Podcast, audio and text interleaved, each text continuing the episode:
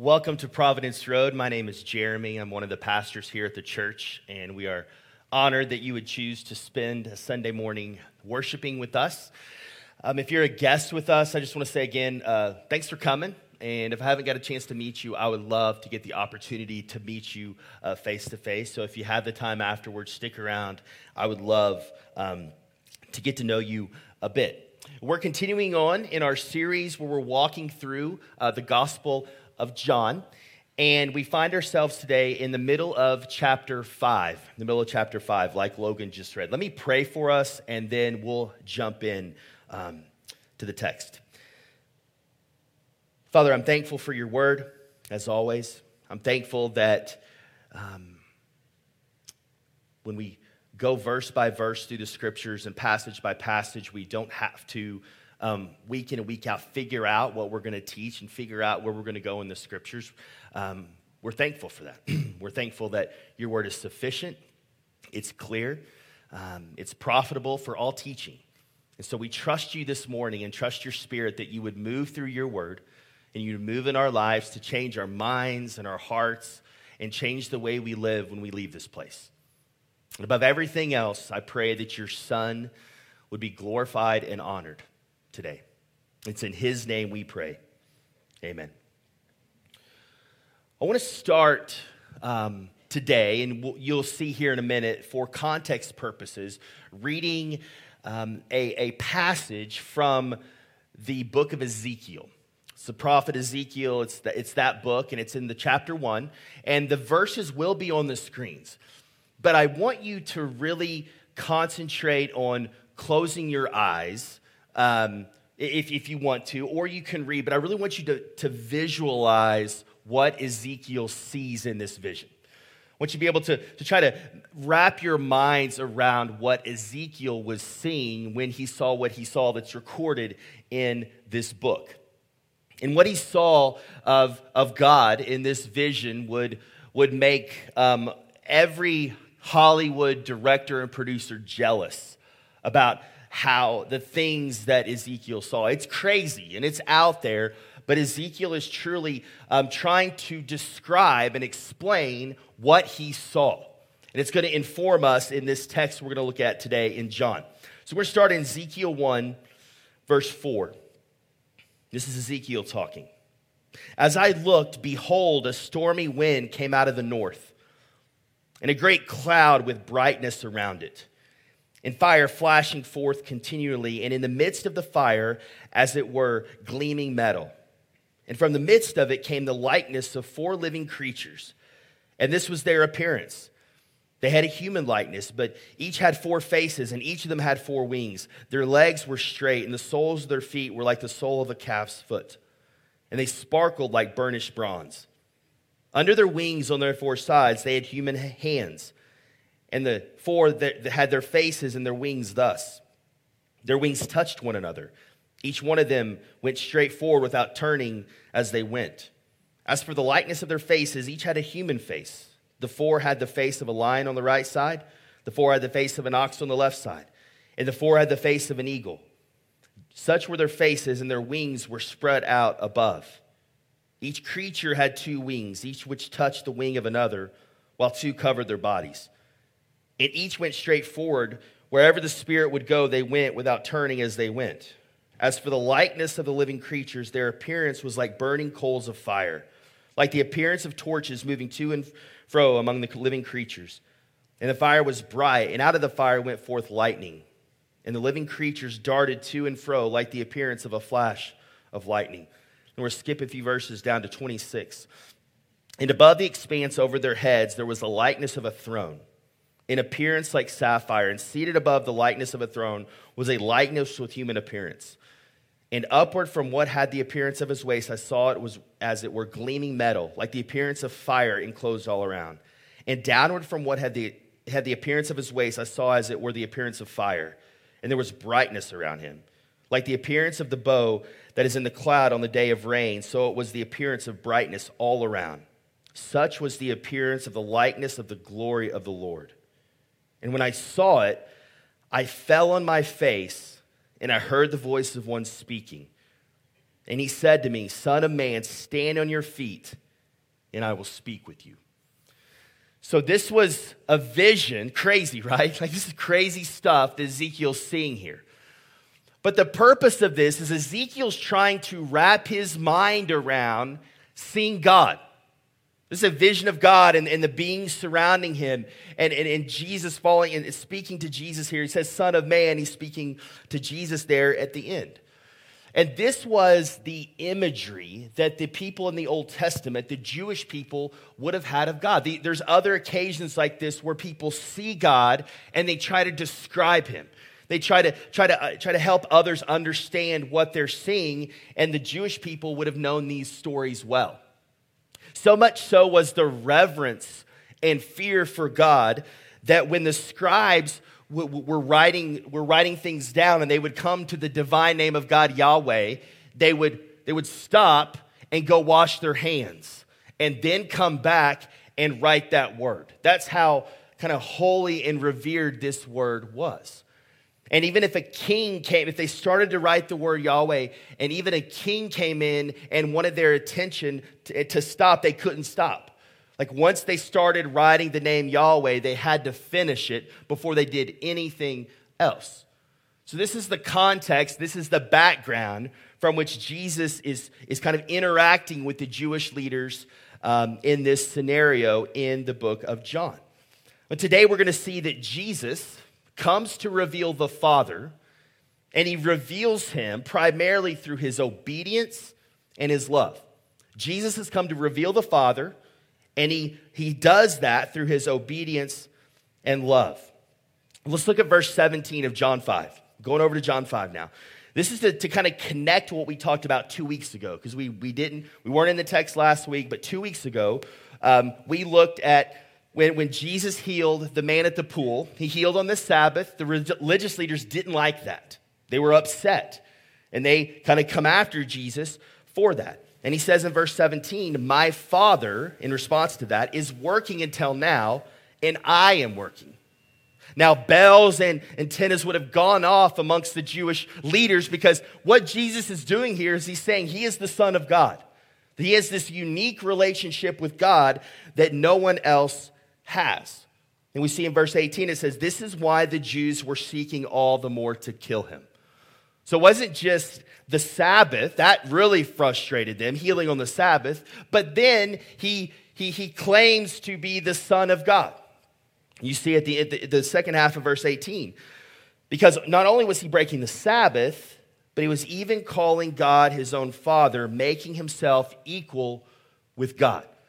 So, this is the claim, right? This is the claim more than any other claim that got Jesus in trouble in his, his ministry on earth, claiming to be God. And in this occasion, claiming to be the Son of God, but we'll get into those differences here in a second. But really, the question here is in what sense is Jesus equal to God?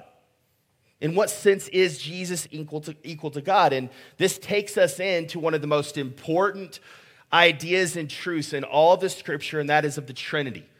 It's kind of hard to understand, hard to wrap our minds around, and we try to put it together from different places in, in, in, the scriptures, but this leads us into talking about the Trinity. So I wanted to give us a kind of a definition of the Trinity. It'll be up here. The doctrine of the Trinity means that there is one God who eternally exists as three distinct persons. One God, three persons the Father, Son, and the Holy Spirit. Or to state it differently, God is one in essence and three in person. And, that, and those, these, these definitions express really three truths, or any definitions of the Trinity should, should have these three elements. The Father and Son are, and Holy Spirit are distinct persons, they are distinct between one another. But each one is fully God, and there's only one God. Right? Which, again, trying to put those three things together to make sense is difficult. It's difficult. It starts to hurt your head. You go around in circles. But from, from, from, for 2,000 years, the church has, has really affirmed this and said this is what the scripture teaches about the nature of God. D.A. Carson says this about what Jesus is about to do in this passage Jesus is not equal to God as another God or as a competing God. The functional subordination of the Son to the Father the utter dependence of the Son upon the Father are about to be ex- explicated or explained here, okay? And we'll get into that here in a second. Here are the four things that we're going to walk through today. Number one, Jesus has come to reveal the Father. Two, he does this, he's able to do this because God loves him. We'll talk about that here in a second. The role of the Son, um, we're going to look into that as well. God gives roles to the Son. That's the third thing. And fourth, what our response should be. There's a few places in this passage where Jesus, um, where John wants us to respond as he writes Jesus' words down. So, number one, Jesus has come to reveal the Father. Verse 19. So Jesus said to them, Truly, truly, I say to you, the Son can do nothing of his own accord, but only what he sees the Father doing. It's a massive statement. I want to say that again. This is, this is huge. The Son can do nothing of his own accord, but only what he sees the Father doing. Now, this begins in verse 19, the defense Jesus is making for the claim that is wanting that they're wanting to kill him for. Okay, so he goes, Yes, I'm saying I am God, right? And here's my explanation of that. Okay, so he says this, and he begins with this truly, truly kind of uh, a preface there, and this is the one of three occasions where we see this in this passage. Truly, truly, meaning listen to this. This is important. Pay attention what I'm about to say. This is what Jesus is trying to communicate here. And notice that he is, he is being confident here, right? Jesus is saying, Yeah, I am, I am God. Truly, truly say the Son, so I am the Son of God. Very confident statement. But then he's also humble. He says, The Son can do nothing of his own accord, only what he sees the Father doing. And so you see their response. They are trying to kind of throw this idea of equality at Jesus. You're saying you're equal to God. And that is what Jesus is saying, but there's more nuance to that. And that is what Jesus is trying to communicate here.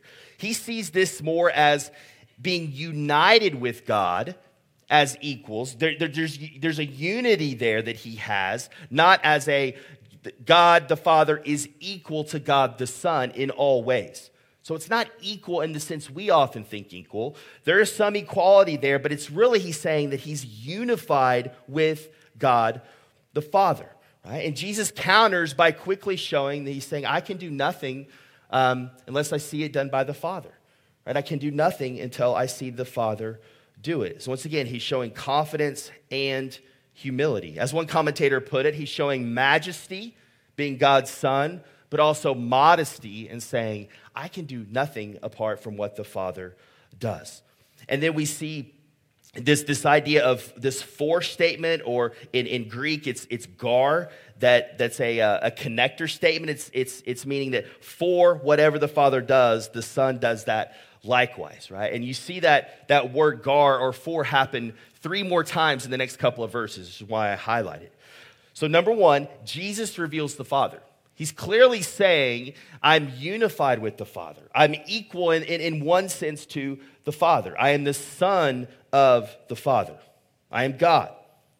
Now, verse 20, we're going to look at the second thing. Why does Jesus do this? Or how is Jesus capable of doing this? Verse 20, for, there's that gar statement again, for or because of the Father loves the Son and shows him all that he is doing.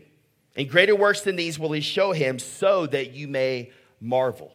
Why is Jesus able to reveal the Father? Why does he want and desire to reveal the Father? Because the Father loves him. It says it in verse 20. For the Father loves the Son and shows him all things. Right? This is the, the, basis for the Son's dependence and obedience working through love. Is God's love for him first. So he, here's what's important for us. We, sh- we, we got to be careful to separate too much the work of the Father and the work of the Son.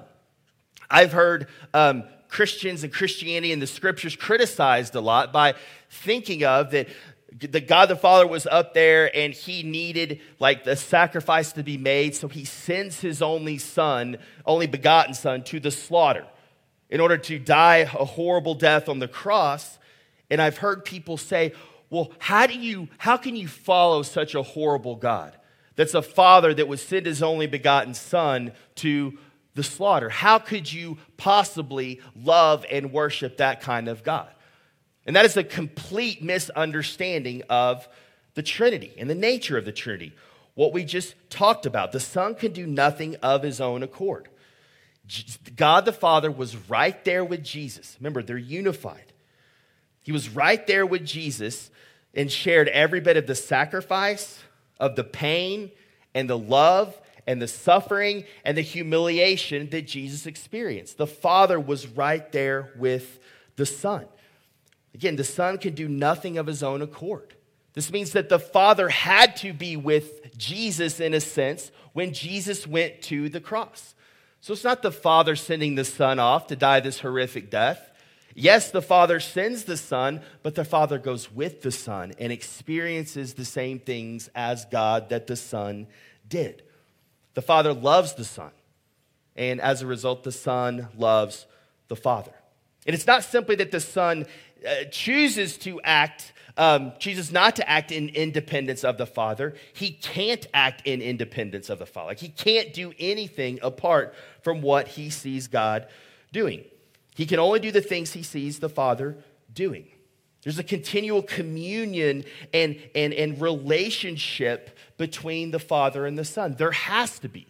For Jesus to only be able to do these things, they have to be connected and communing in an intimate way. It's a special relationship. And this takes us back. There's massive implications for this. You go back to Genesis when it says, Let us, plural, make man in our own image. And we know from looking at Genesis that was God the Father, God the Son, and God the Spirit there before creation, creating man and woman in their image. So, this is the reason why we call, um, call you all to community so much. This is why we call the church is a family. We're called to be together, to fellowship together, to spend time together. This is the foundation for that. There wouldn't be a thing such, I'm sure we've all felt loneliness at some occasion in our life. There would be no loneliness. That would even be a thing if it wasn't for this, because we were hardwired by God's creation in his image, these, this, this community that the Trinity had. We are wired for community. So when we're lonely, that's a, that's, that's a result of this, because we know there's this ache that we should be around people. We, should, we, should, we want people to love us. We want to be able to love other people. That's part of being a human being. And that's, a, that's a, I think, a proof for the existence of God. The fact that humans get lonely. If it wasn't for this, if we were made uh, in the image of just, just one of the members of the Trinity and they didn't have community together, we, we might be able to exist apart from anyone else for our whole lives. But that is not the way God has made us. Again, Jesus has come to reveal the Father through his love and obedience. Let's look at the third aspect. The Son's given roles as the result of him coming um, as, a, as a revealer of who God is. Verse 21 For as the Father raises the dead and gives them life, so also the Son gives life to whom he will. So they're both life givers. The Father has chosen to give the Son this role of being a life giver. This is spiritual life when we become Christians. He, they, they, the, the God awakens something in us. There's a new creation that's formed when we become followers of Jesus. But it's also new life in the resurrection. When we die, that God sets up the new heavens and the new earth, and we're raised in bodily form to experience and live in the new heavens and new earth. That is Jesus is doing. It's also God's doing. God, it says there in verse 20, for the Father raises the dead and gives them life. But Jesus is taking part in that with his Father. And look at verse 22. Here's another role that the Father gives to Jesus. For the Father judges no one. The Father judges no one, but has given all judgment to the Son. So the Father has stepped out of the role of judge and given that role, that title of judge to Jesus. Why? Verse 23 so that all may honor the Son, just as they honor the Father. Whoever does not honor the Son does not honor the Father who sent him. Right? So when we want nothing to do with Jesus, we turn our backs on Jesus, we don't believe in Jesus, we are dishonoring the Son, and therefore we are dishonoring God the Father. They're connected. So, one of the reasons why it says that, that Jesus is given this role of judge is so people would honor him in the same way that they honor God the Father. Right? The honor is connected here because they are unified, right? We can see, this is a, another great example of the son's dependence upon the father, right? The father delegates or gives the son this role of judge. And Jesus Christ will judge the whole world. He is the judge. And so if, if we think of Jesus and we think of him as Savior, great. Teacher, great. Healer, great. Friend, great. But we also should think of him as judge because it's clear that God has given him the role of judge. He's given him um, the ability to judge the whole world. And he'll come back one day, not in the same way he left, as a victim who was humiliated and accused and mistreated um, on the cross. One day he will come back as a king and he will judge. It's the same Jesus, but he's coming back in a different way with a different posture the next time he comes back. So, with, with all the truth and gentleness I can tell you, everyone in this room, we will all be judged by Jesus one day in the future. All of us, all human beings who've ever lived at all time and all places will be judged by Jesus. This may seem narrow, right? This seems maybe seems narrow that that we're that, that Christianity has this this this place where all humanity is judged. Um, but again, we've talked about this before. Christianity is wide in the sense that any kind of person can come. All tribes, all tongues, all nations from any, any kind of past, anything you've done in your past, whatever it is, all kinds of people can come. It's very wide in that sense. But the way you get to God, it's very narrow. It's only through Jesus. Only through Jesus Christ can you come into a relationship with the Father. But Christianity isn't the only thing that's narrow, the only uh, worldview, worldview or belief system that's narrow. Take atheism, for example. Atheism is narrow because you can't be an atheist unless you believe there is no God. When you say there is no God, and I'm certain of that, and I am an atheist, you are making a very exclusive claim to anybody else who may think there's a God. So, any belief system, any kind of faith is narrow because of its, its foundation. You wouldn't have a faith, you wouldn't have a belief system if there wasn't some narrowness to that. And another aspect of this is that we, we, we want Jesus to be judged because all of us want evil deeds judged. Now, maybe we will different, differentiate on, on what is evil and what should be judged, on how much it should be judged, but we all have this internal um, kind of primal thing that wants wrongs taken care of. We want to be judged fairly. We don't want to, we don't, we don't want to be judged harshly or unfairly. We want that, but we definitely want evil dealt with. When something, somebody wrongs you, oftentimes your, your first instinct is to react. Like you, you wronged me. That was wrong. I'm going to stand up for myself. We see things on the news and we read about things. We read, read about the marginalized and the people who don't have a voice and the people that don't have power being taken advantage of by those who, who do have power and those kinds of things. And it makes us mad. It frustrates us. Well, where does that come from? Where does that, that, that compass of we want evil to be dealt with? It comes because we're made in God's image. And God is a judge. He's given that role to Jesus. And there will be one day where Jesus judges all the evil that's been done in the world, which is one of the things that I think allows Christians to rest and not take that judge role in our own hands.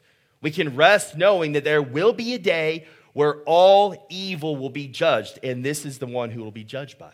Jesus Christ. So we don't have to take that into our hands. We can let Jesus be the judge. But we're thankful for judgment, right? If there was no judge, if we had no hope that all the evil would be judged one day, how awful would that be? It'd probably make us take that judgment into our own hands more. If we knew that evil was never going to be dealt with, that would be an awful place to live. But if you're not a follower of Jesus and you don't believe he's judged, I don't know what you do with that, right? I don't know what you do with those evil feelings, right? Who's going to judge that? And we know we can't put all the faith in the judicial system in different nations, right? It's, it's imperfect. It's not going to get things right all the time. Lastly, our response, okay? So Jesus has been given the role of, of life giver and judge, and now we move to our response. Look at verse 24. Here it is again. Truly, truly, Jesus saying, pay attention. I say to you, whoever hears my word and believes him who sent me has eternal life. He does not come into judgment, but has passed from death to life. I'm going to read that again. This, is, this, should, this should fill us with hope if we, if we are Christians in this room. Truly, truly, I say to you, whoever hears my word and believes in him, has faith, is united to him, has eternal life. He does not come into judgment, but is passed from death to life. He's passed that judgment of Jesus, right? And this is the good news of the gospel. We pass from death to life. We don't have to worry and be afraid about the judgment of Jesus anymore. It's an opportunity now to see our Lord and Savior, and we know that we have, will pass that judgment. And that is good news. And that, that judgment will take us from death into life and eternal life. This is where our adoption takes place fully, our inheritance takes place fully. But it's not just a future oriented thing. When we tend to think of eternal life, we often think of future, future in a, in a quantity of time, like it'll last forever in the future. And that's absolutely true. That is true, but we often miss it can also be translated a deeper life. So there's a qualitative element to eternal life as well that is kind of often missed in the English translation of eternal life. It's not just quantity of how long, but it's the quality, the depth of the life that we have offered to us in Jesus. And we have this life now. The, the, this verse, which is a really cool, interesting thing, but it says, Truly, truly, I say to you, whoever hears my words and believes who sent me has. Get that? Has eternal life in the present, not will have eternal life, has it now. If you believe in Jesus, there's an element that you have your eternal life now. You, you, you, possess it. There's a depth there. You have an inheritance waiting for you now. You're a child of God now, not just when you die or when Jesus comes back. That is true. It will last forever. It is indefinite, but it is deeper and more to that. And I want us to see that. We can look forward and anticipate this day as Jesus as judge. And he goes on, he gives a more kind of full description of what's going to happen. Verse 25 Truly, truly, there it is again. I say to you, an hour is coming and is now here. There's some urgency here. When the dead will hear the voice of the Son of God, and those who hear will live. For as the Father has life in himself, so he has granted the Son also to have life in himself. And he has given him authority to execute judgment because he is the Son of Man. Do not marvel at this, for an hour is coming when all who are in the tombs will hear his voice and come out. Those who have done good to the resurrection of life, and those who have done evil to the resurrection of judgment. John Calvin um, says this about verse 29, kind of a hard verse to understand. He says this Jesus marks out believers by their good works, just as elsewhere he says that a tree is known by the fruit. And he does this to exhort his own people to holiness and innocence. And indeed, we do not deny that the faith which justifies is joined to a desire to live well and rightly. Only we teach that our confidence can be placed nowhere but in the mercy of God alone. The verse 29 there is it's, it's a warning, right? There's a, there's, there's a little bit of warning that comes with this passage. And there are these warning passages all throughout the scriptures, and, and they exist to, to cause reflection in God's people. They exist to cause us to think about our faith, take evaluation of our faith, and, and think about the fruit we're bearing for God. But this is not saying that we're saved by works. We're saved by grace for works. It's the way the Bible teaches that. There is assurance in this passage, but there's also some warnings. So, passages like this should cause us to reflect a little bit, reflect on our faith, reflect on why we believe, and reflect on the fruit we're bearing in our lives. But I want to focus on the end of verse 28 and into, in, in, into verse 29. For an hour is coming when all who are in the tombs will hear his voice and come out. We just need to like let that sink in. That imagery of the dead will rise. The dead will rise. On that day, and this is all human beings who have ever lived, right? On that day, the dead will rise and answer, and answer to Jesus. Muhammad will answer to Jesus. Karl Marx will answer to Jesus. Plato will answer to Jesus. The Dalai Lama will answer to Jesus. All human beings who have ever lived will answer to Jesus. And you and I will answer to Jesus as well. And the only way to be reconciled to God who created you is through Jesus. There's no other way. There's no other way. Every human being that has ever lived will either be resurrected to life in the new heavens and the new earth, or will be resurrected to eternal torment, which is being separated from God for all eternity. That's, that's the two paths that humanity is going down. Jesus has come to reveal the Father, and he does this through his love and obedience. But we have um, a response. We have a response. And, and, and John shows us how we should respond. Jesus is God. And you can't say you believe in God and say you don't believe in Jesus because they're one and the same. They're united, they're equal in ways. You can't say, I believe Jesus as teacher or healer or friend and not see him as God, who is life, giver of life, and also the judge. With all that being said, okay, think of the majesty that Jesus has as God. That image that Ezekiel had of the throne room of God and God sitting on his throne and just how mind blowing that is. Which is why that they were so frustrated. They wanted to kill Jesus because Jesus was claiming to be that God full of glory and honor, worship. They were mad and they were frustrated. But we know that Jesus was, in fact, God. But that's not the greatest thing he ever did. That's not his greatest glory. The crazy thing is, his greatest glory is that, he, that, that, that Philippians 2, Paul says that he didn't count that equality with God to be grasped. He didn't hold on to it. He didn't say, No, I don't want to go down there on earth and, and, and suffer what I'm going to suffer. No, he, he, he let it go and he, and he came to earth. He made himself nothing by suffering to the point of death, death on a cross. He stooped so low that he would come down from heaven to earth to redeem, rescue, and save people that wanted absolutely nothing to do with him. And he was God. And he went through suffering and pain and torture to redeem and bring back sinners like you and I, bring back them into a relationship with God. That is what's crazy about this. More than just Jesus claiming to be God, that yes, he was God and he stooped so low to die for sinners like you and I. So, uh, if you're a follower of Jesus, and this should cause you to well up with worship and honor and praise and love for your Savior, that He did this. But if you're not a follower of Jesus, I would say receive Him now.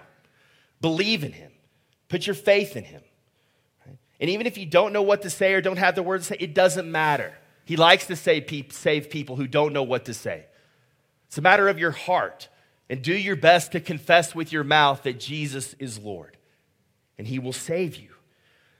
I think about if you were here last week, the testimonies that we heard last week in the baptisms over and over and over. I had no way. I had no hope. I was at the end of my rope. I tried everything and nothing worked. So I humbled myself and put my faith in Jesus and trusted him as my Savior. And that's what I would ask you to do now. Application points. Here's I think three things that, is, that are briefly mentioned here I want, us, I want us to see. Verse 24 says, I say to you, whoever hears my words and believes me. There's two things right there, right? Whoever hears my words, right? And as followers of Jesus, we have God's word, that Jesus, God reveals himself in his word. And when, so Jesus reveals himself in the word. So the way we hear Jesus, it begins with our, our practices um, with Jesus, with God. Maybe that's reading the scripture and listening to what the Holy Spirit wants to teach you as you read the scripture. Maybe it's praying. Or when you pray, uh, often, oftentimes those of us, and I'm, and I'm guilty of this as well, when I sit down to pray, I'm the one who's doing most of the talking. I have my list, I have my kind of acronym I'm going through or whatever. But in a normal, healthy conversation, there's a back and forth between people, right? There's a, there's a speaking and then there's a listening and actually hearing what the other person's going to say, and then a, and then a talking portion again. So I encourage you. This this I don't think it's an accident that he's saying, "Here's my word."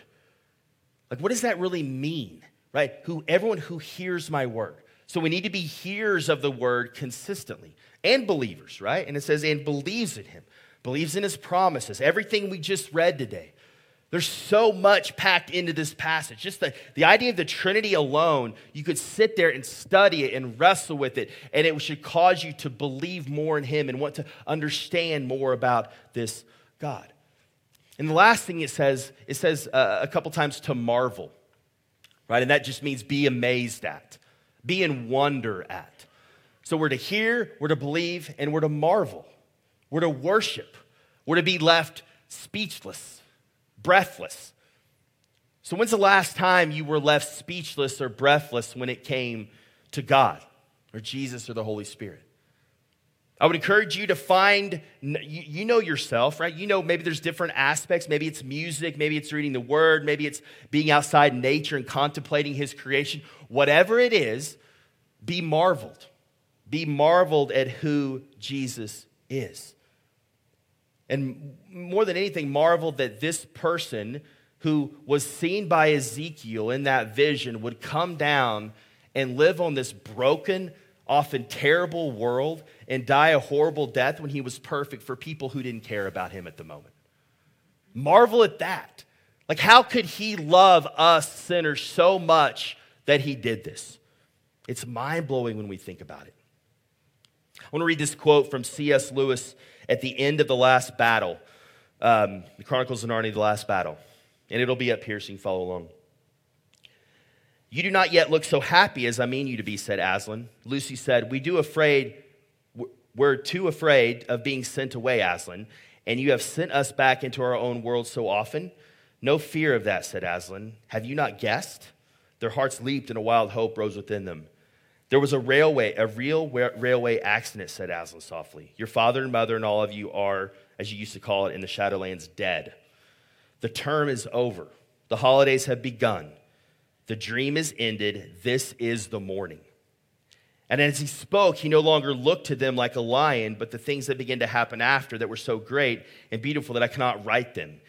And for us, this is the end of all stories. And we can most truly say that they all lived happily ever after. This is Lewis talking here. Happily ever after. But for them, it was only the beginning of the real story. All of their life in this world and all their adventures in Narnia had only been the cover and the title page. Now, at least, they were beginning chapter one of the great story which no one on earth has read, which goes on forever, in which every chapter is better than the one before it. See, Aslan wasn't even concerned with like this, this death that they, they suffered. He was just looking at the next thing. Said, oh, that's just the title page. Like we're starting the story now. When you die when Jesus comes back, that is the beginning of the story.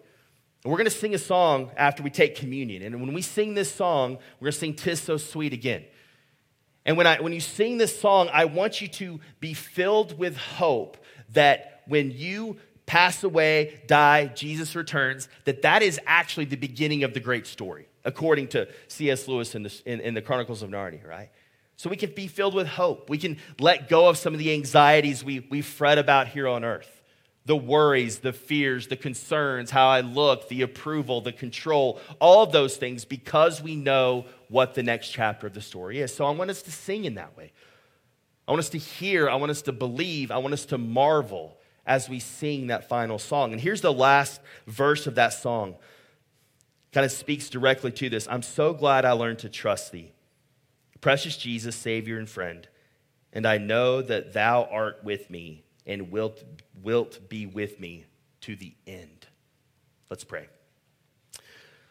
Father, we again love you. We're thankful for you.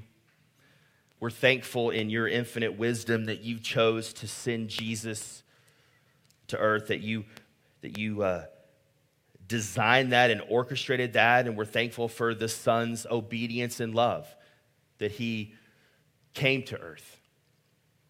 And we're thankful for your Spirit, that your Spirit continues to work today, work through your word, work in our hearts, work in the world to bring people and to heal people and to make things right. And we're thankful for this idea of the Trinity that's really mind blowing when we start thinking about it, but also so beautiful.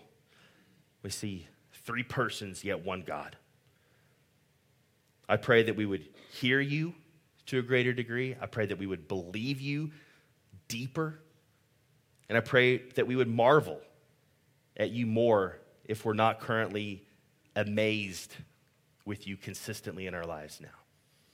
And as a result of all those things, I pray you would change us to look more like your son. And we love you, and it's in your son's name we pray. Amen.